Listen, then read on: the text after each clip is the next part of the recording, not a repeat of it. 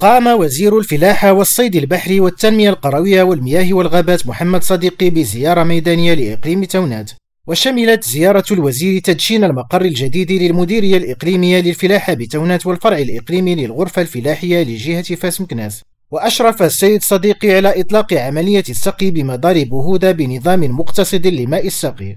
واطلع الوزير بجماعة عين عائشة على مدى تقدم مختلف مكونات مشروع الإعداد الهيدروفلاحي لمحيط بهودة كما تمت زيارة مزرعة لإنتاج النباتات العطرية والطبية تندرج في إطار مشروع تجميع يخص هذه النباتات. عزل عرب مؤمني ريم راديو فاس.